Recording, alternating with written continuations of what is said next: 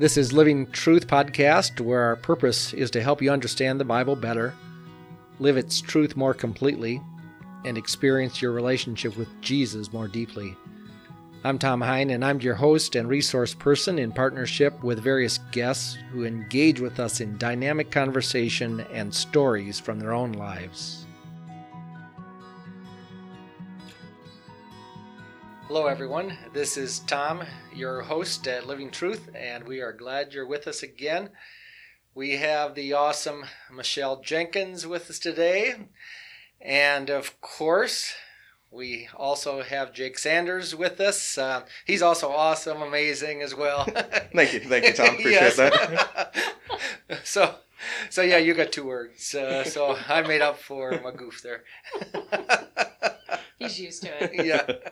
So what we're going to be doing, I invited them to come just interact with me a little bit on Revelation five. We went through Revelation chapter two and three on Sunday mornings, and two of you remember that, and those of you who attend New Hope remember that. We had a series of seven sermons on the seven letters to the seven churches. So I was just intrigued to continue to do devotions and think and study in Revelation. And I got to Revelation 5 and I thought, this would make a good podcast. And so, what we're going to do is we're going to take a look at Revelation 5 and primarily answer the question that's stated in Revelation chapter 5, verse 2, where it says, who is worthy to break the seals and to open the scroll?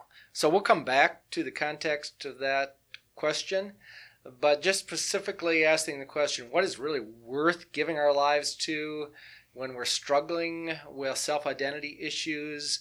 How do we find an answer here in Revelation 5? Does that sound good to the two of you? Absolutely.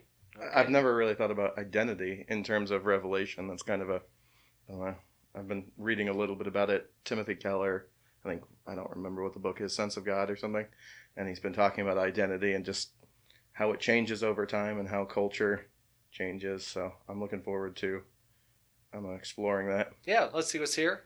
And this is obviously a topic that could go lots of different directions, and we could talk about a long time. Absolutely. So Revelation chapter four is the context, and the whole book of Revelation. In the first part of Revelation 4, the Apostle John is told right after he's written these letters, after he's received these letters to the seven churches, he says, After this I looked, and there before me was a door standing open in heaven. And a trumpet said, Come up here, and look, I'll show you what must take place after this. So we have a scene in heaven. And the rest of chapter 4 describes that scene. We have all these angels and these 24 elders, and these angels are crying out, saying, Holy, holy, holy is the Lord Almighty, the whole who was, who is, and who is to come. And then it says, You are worthy, our Lord and our God, to receive glory and honor and power, for you created all things by your will. They were created and have their being. And John's talking about all these things he sees. He talks about this rainbow, he talks about this sea of glass, and so this just absolutely glorious vision of heaven. And he, he's seeing these things one after another. And then we go over to Revelation chapter 5 because in Revelation 5 the worship that goes on in heaven continues and it introduces us to the idea that we come before God in worship and we worship his sovereignty we worship the way he's created us uh, the way he's created everything we worship him in his holiness and his love. So worship is essentially all of who we are responding to all of who God is. And this is kind of the first touch point with identity. As we think about ourselves, as we reflect on ourselves, we reflect also on what we believe is true, on what we believe is true about reality, about what we believe is true about heaven, about who God is. And one of the first ways that we sort of out identity is by thinking about who God is. Is he good? Is he compassionate? Is he sovereign? Is he holy? And what, what do these things mean? What do you think about that? Would you be willing to explain a little bit more how how does what I think about God determine my identity? So, if you think that God is disconnected from what's going on in your life, then you think everything is out of control, it's all up to me.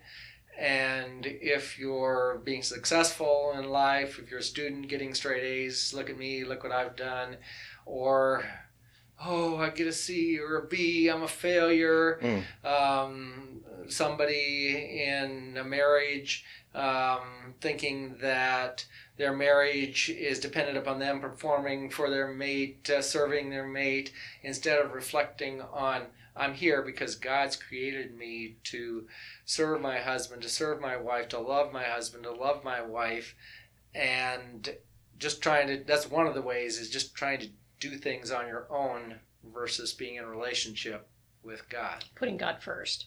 Putting God first. That Yeah. that makes sense. I mean, I've I've thought about it in terms of how you what you think about God changes how you look at the world, but I guess it also changes how you look at yourself, how you value parts of yourself, how you interpret different things that Deeply. happen to you and how you even feel like they did happen. Exactly, and that's kind of part of why Hmm. I went to Revelation 5 with this, is because I think the tendency for myself, for all of us, is to not see God in it, is to, I mean, left, left to our own selves, when in our, in our sinful self, is that we exclude God.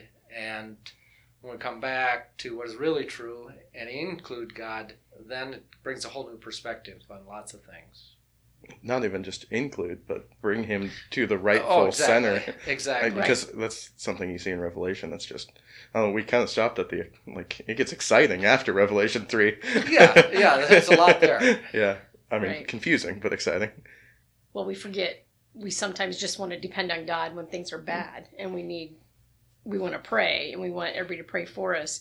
But when things are going just so so and not or going fantastic, we forget that God still has to be out there in front. It is so easy just to get trapped in that. Completely. So Revelation 5 opens up and it says, I saw in the right hand of him who sat on the throne a scroll. So that's God the Father. And now th- this is imagery. And so we just have to keep that in mind that he's seeing all these things presented to him. God is beyond a throne. Mhm. I mean, that's how, that's the words that are used, but God is much bigger even than a throne and a scroll. And so he sees him who sits on the throne, a scroll with writing on both sides, sealed with seven seals. So one of the questions comes up then what is this scroll? And the scroll appears to be the prediction of what is to come. And we'll see the scroll, if you read re- through the rest of Revelation, the scroll is opened. And it's significant that there's writing on both sides because normally a scroll would only have writing on one side. It has to do with how they created scrolls. They're generally made out of papyrus with these strips of papyrus. And so they would write on the ones. So on one side, the strips would be running horizontally. On the other side of the scroll, they'd be running running vertically, and then they were pressed together and glued together. And so they would generally only write on the horizontal um, strips of papyrus, and then it would be rolled up about 30 feet long, was about the most. Oof. Wow. But, but anyway. Get writer's cramp from that. Bookshelves that must But, have been uh, much bigger back then. but this uh, says it's on a scroll with writing on both sides, and the sig- significance of that is here's the full revelation, the full truth of what needs to be communicated. So that's Yeah. just a little side note on things here. Um, so as the scroll unrolls, you can follow Revelation through chapter 6, 7, 8, 9, 10. But the when he first when the scroll first arrives, there's a problem. And that problem is stated, like I said earlier in Revelation chapter 5, verse 2 a mighty angel proclaims in a loud voice, Who is worthy to break the seals and to open the scroll? But no one in heaven, on earth, or under the earth could open the scroll or even look inside it. And then John says, I wept and I wept because no one was found worthy to open the scroll or look inside. So, going back to life's problems, to identity issues, to life purpose, I'd like to just park here for a little while and think about the things that devastate us and that cause us to weep. Broken relationships, troubles among loved ones, troubles in relationships with friends, troubles in church, troubles that we have ourselves.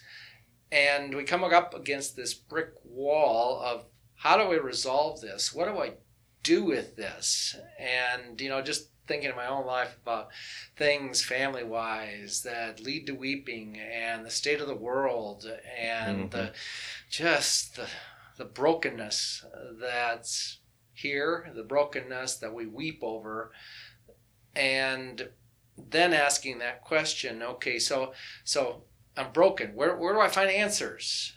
And it goes to that question then of who is worthy to make all these things right? Or as it's stated here, who's worthy to open the scroll? And then the question, what is a worthy way to spend my life? What what do I give my life to? What kinds of problems um, for you guys as you think about brokenness, about weeping? What kinds of problems come to your mind when you think about that in terms of responding to life's issues? Well, obviously, coronavirus, mm-hmm. you know, is huge.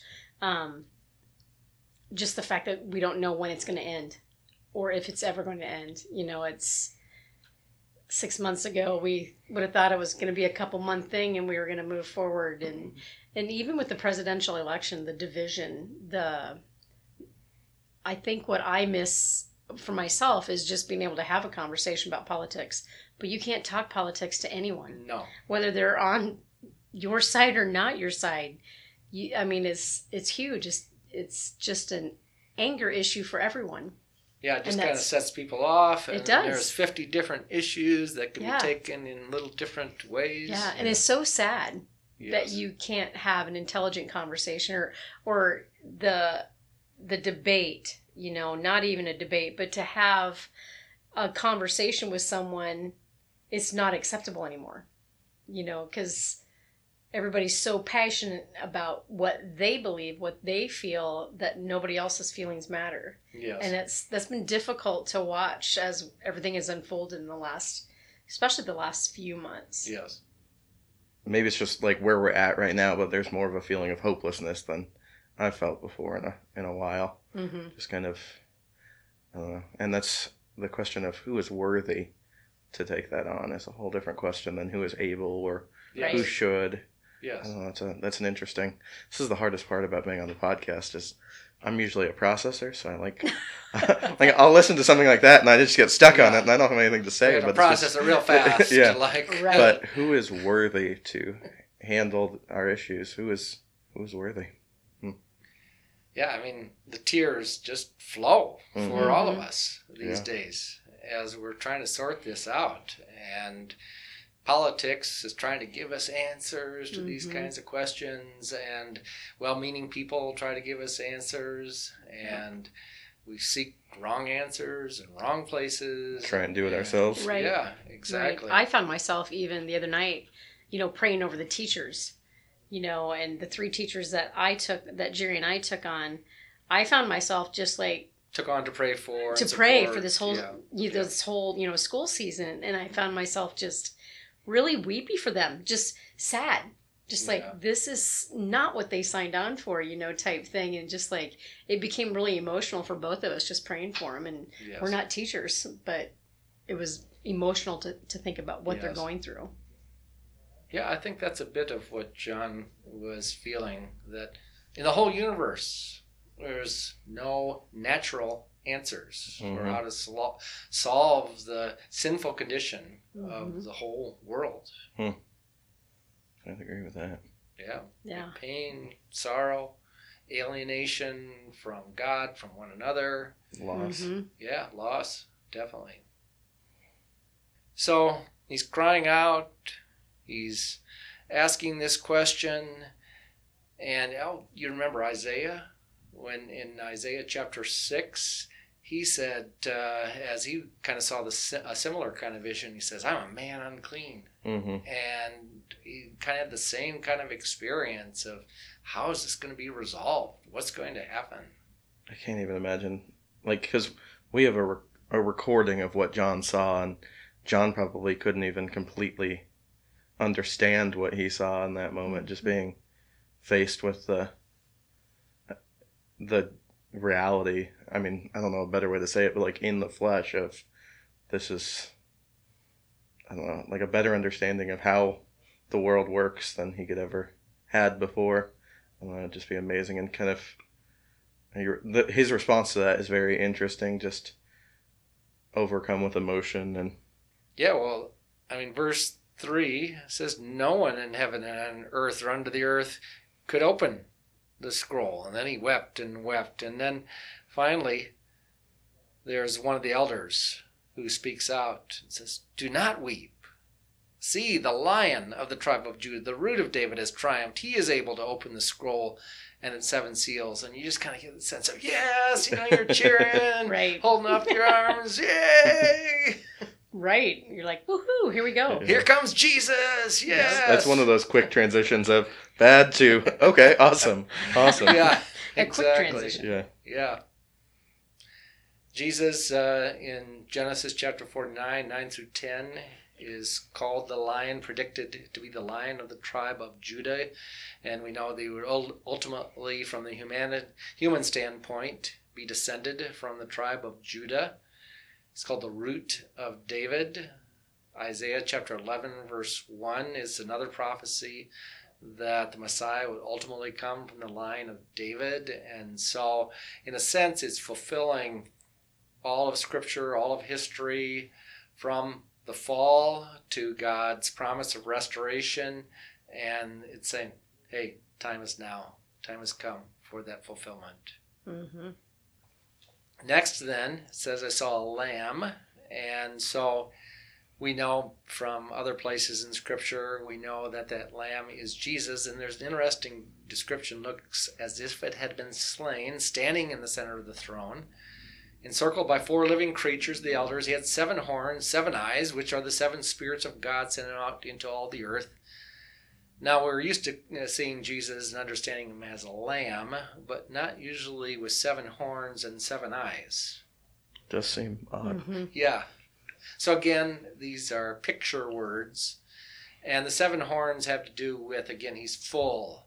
Um, the seven spirits have to do with the fact that he's full of the Spirit. He comes in all of who he is. So it's not necessarily that there's seven different spirits. It's seven's completeness, right? And Seven so- is completeness. In fact, in chapter one of Revelation, it talks about the sevenfold Spirit, Mhm. and there's some question about interpretation, but my interpretation would be that that is just describing the fullness of the Holy Mhm. Spirit, and uh, in that way, that the number seven signifies that. And so I think, I think again, that's what's being uh, shown here. So Hmm. why is he? So it says the lion has triumphed, but then, so he's like kind of announced as a lion, but then comes in as a lamb. What's that kind of about? March. Uh, Thank you. Is that April, March, right? I- I- yeah, Yeah, I don't something like that. uh, uh, no. Uh, so I think, you know, again, John's just trying to describe something that's beyond him. Hmm. And uh, these are only words that he could use. Why that happens is are you asking why that happens in that order? Yeah, I don't know. It just Mhm. seems weird. Like I don't know if I if someone announced a lion was coming and it ended up being a lamb, that would feel interesting. But Yeah, No. would you think that person was a little whacked out? a little bit, yeah. right. Yeah, and I never quite understood the full significance of the seven eyes. Yeah.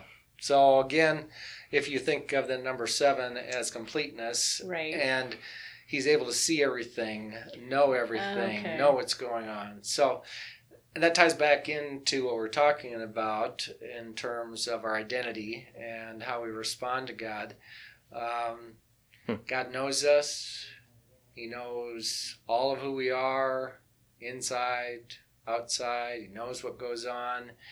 And I was just talking briefly with Pastor Ryan a little bit about this too. That when we talk about the sovereignty of God, just making sure that we also include the compassion of God for us, that He Mhm. enters in. Yes, we can say He's in control. Yes, He certainly is. But it always comes in His care, in His concern, in His working good for us. hmm I think of that passage that talks about he cares for the sparrows. How much more does he? Yes, care for us? That's a great one. So Revelation chapter five. So he takes the scroll. The four living creatures, the twenty-four elders, fall down before the Lamb. Each one has a harp. They were holding golden bowls full of incense, which are the prayers of the saints. Now the harps were not the kind of harps that we think of, like great music. big ones. Yeah, they were more like um, electric guitars. Uh, it's a different picture. Mini electric ones? guitars of the day. of the day. yeah, Gotcha. they were like small instruments that Oh, okay. would be played quickly, is what I'm saying. And so, one of the other things that happens and uh, relates to how people think about reality is that people think that heaven is boring. Why do you think they think that? And what do we do with that? As someone who works with a fair amount of youth, I think a lot of them think heaven is boring because church feels boring at times. Mm. Just we're singing these songs I don't know, and when someone talks for half an hour, and I'm just hungry or whatnot, and I don't know. I don't think Am I people gonna have my change. video game? Am I gonna have my, am Yeah. Gonna have my cell phone and in let's heaven? be honest, people don't change much after high school. So, I mean, we get better at pretending, but I mean, you get older and it's, oh, then the football game's on, or oh, I want to be camping this weekend, or I want to Oh be doing man, I'm going to this be weekend. back to weeping here. but some of it, I think we just, you know, you portray heaven as just this restful place, and it's like for someone like me, it's like, okay, well, I rested. Now what? you know. Hmm, So yeah. it's like, what, what, what are we gonna do after we rest? You know, Is it gonna be dinner, or you know, I mean, Yeah, and people I've heard who don't like singing or can't sing well, they say, "D- "I don't want to sing through all of eternity." Just see, like- I could. Not well, but I could. One big long hymn sing, but in Hebrew. so I, All right, again, I think it's part of it is that the descriptions here are beyond us, and Mhm. we just have to think about whatever we know as the fullness of fullness, whatever is the best of the best is being described. And so, is there singing? Well, that's the way it's translated. Um, certainly worship. There's certainly the elevation of God as God and Jesus' death on the cross for our sins as being the best of the best but that's incorporated into reality. Whatever we're experiencing here on earth doesn't measure up to what is heavenly reality, and we we tend to get that kind of mixed up here Mhm. on earth. Yeah, we just have such a small picture of what it'll be like, don't we? Yeah, yeah. I mean, Oh, for sure. I, I'm not into video games, uh, but um, if somebody's into video games, you got to think of the best video game ever. Yeah. Right. You know, the best golf course yeah. ever. There we go. maybe? Perfect. Yeah, I best mean, golf course ever. Yeah. suppose there's a campground up there. I mean, exactly. Back in verse 9, then we have the worship that goes on. You're worthy. So there's that statement. And you're worthy to take the scroll, to open its seals. Why? It says, Because you were slain. With your blood, you purchased men for, for God from every tribe and language and people and nation. You've made them to be a kingdom and priests to serve our God, and they will reign on earth. So, for me, this is a worthy purpose, a worthy vision. It's part of why I'm involved in going to other nations, in teaching pastors and leaders. Is it's big enough? It's a big vision. It's people from every tribe, every language, every people, every nation. And then additionally, those that he has bought with his blood. Those who do come into his family, he says he makes us to be a kingdom. He makes us to be priests to serve our God. That is, we're able to come close to God. We're able to be with God. And then he talks about reigning on earth, whatever that means. I don't know. It means maybe managing a small part of heaven. I don't. I don't know. Yeah, There's that's a lot always, there. there's always that's always been something that's confused me the reign part but uh the, there is beauty in the people from every tribes and language and people and nations like i just that's something that does really excite me about heaven is just witnessing what that will be like with that many believers across hundreds of, and thousands of years like with different stories that we get to hear and I don't know. I, I'm projecting a little bit, but I'd like to think that we get to hear how people worshipped and glorified God, and No, I think that's a right projection. Oh. I like the idea of stories. I think, yeah, I mean, there is something Mhm. about hearing people's stories uh, that we can continue to hear over and over again. Yes, Yeah. Michelle? what were you Well, I just I think the fact of not having to worry about time. You know, everything we do in a day is based on getting here for this time and this time and this time and being on time. And oh goodness, dinner's got to be promptly at six. I think of heaven as there's no clocks, and there's no reason to uh, be on time for anything. That's very no stressful. reason to be on time. I What are think you- you'll- what are you gonna I rush think to? You'll probably always be on time, Michelle. Well, yeah, but what are you going to rush to? I mean, As someone who the consistently, buffet line's just going to be open all the time, right? I mean, as someone who consistently shows up ten minutes early, and like I don't, I don't know what to do with that. I've never thought about that aspect before. It's before. going to make you nervous. yeah, I like I, I started won't- fidgeting But already. you like, won't be nervous. No. and so, Huh. so it continues on, and then verse eleven. I looked and heard the voice of many angels, numbering thousands upon thousands, ten thousands times ten thousands, encircling the throne, living creatures and the elders. And then again in a loud voice they sang, "Worthy is the Lamb who was slain to receive power and wealth and wisdom and strength and honor and glory and praise." And so I think of different large conferences that I've been to with 30, 40, 50,000 people and Mhm. just the kind of worship that took place there. And now that'd be cool. yeah, yeah, That would be really neat. I'd, I'd enjoy that on a daily basis.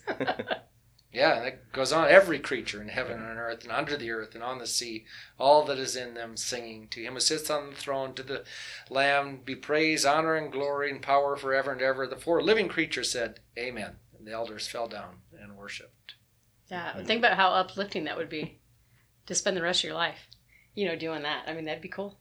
hmm Yeah, so that's kind of all I had. What other kind of questions or comments you guys have? I think my biggest takeaway is just uh, the question of who is worthy. I've right. I've always thought about like my obviously I- I'm selfish like we I think we all are to a certain extent. So my questions when it comes to my problems is okay, who can take care of this for me? Who's going to do the best job? Yeah. And sometimes in my own mind I don't think it's God because I don't like the way he's doing it. But yeah.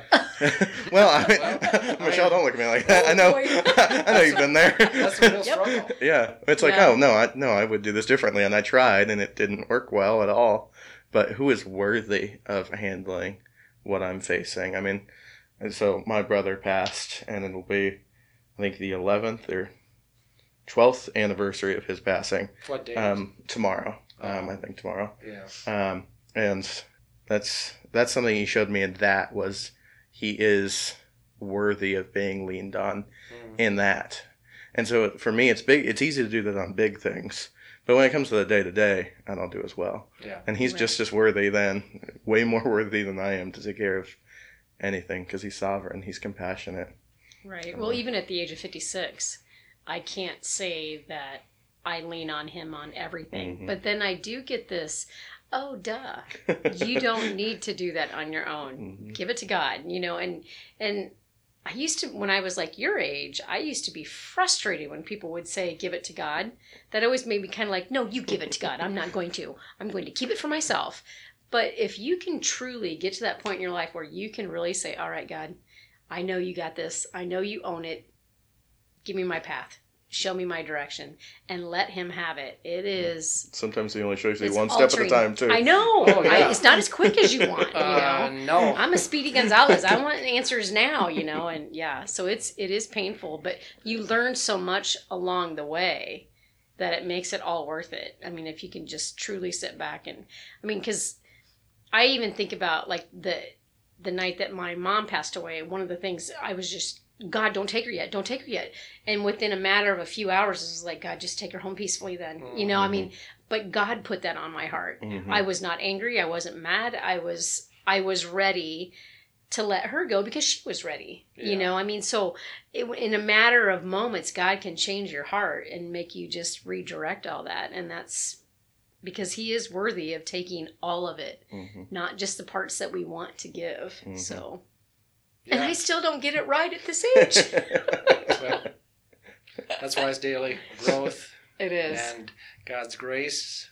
We just want to get everything perfected, and He's saying, "My grace is sufficient for this day and tomorrow, and the next mm-hmm. day and the next day, all the way into eternity."